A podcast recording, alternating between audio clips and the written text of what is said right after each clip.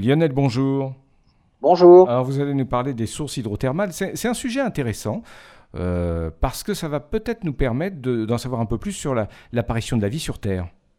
Eh ben, c'est exact. En fait, sur le fond des océans, on connaît l'existence de grandes failles, euh, les failles médio-océaniques au bord des plaques tectoniques qui séparent et écartent les continents.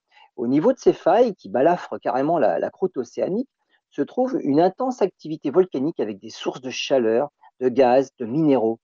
Mais dans ces lieux qu'on pourrait croire hostiles, on trouve aussi un monde qui grouille de vie. Ce sont en fait de véritables oasis de vie qui abritent une véritable faune bactérienne, un monde de micro-organismes qui, se complaît dans cet environnement qu'on pourrait estimer complètement hostile. Ces micro-organismes consomment le dioxyde de carbone et l'hydrogène pour former des protéines en libérant du, du, méthane.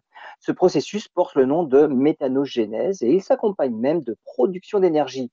La faune microbienne qu'on trouve autour des dorsales océaniques dépend de la nature de la croûte océanique.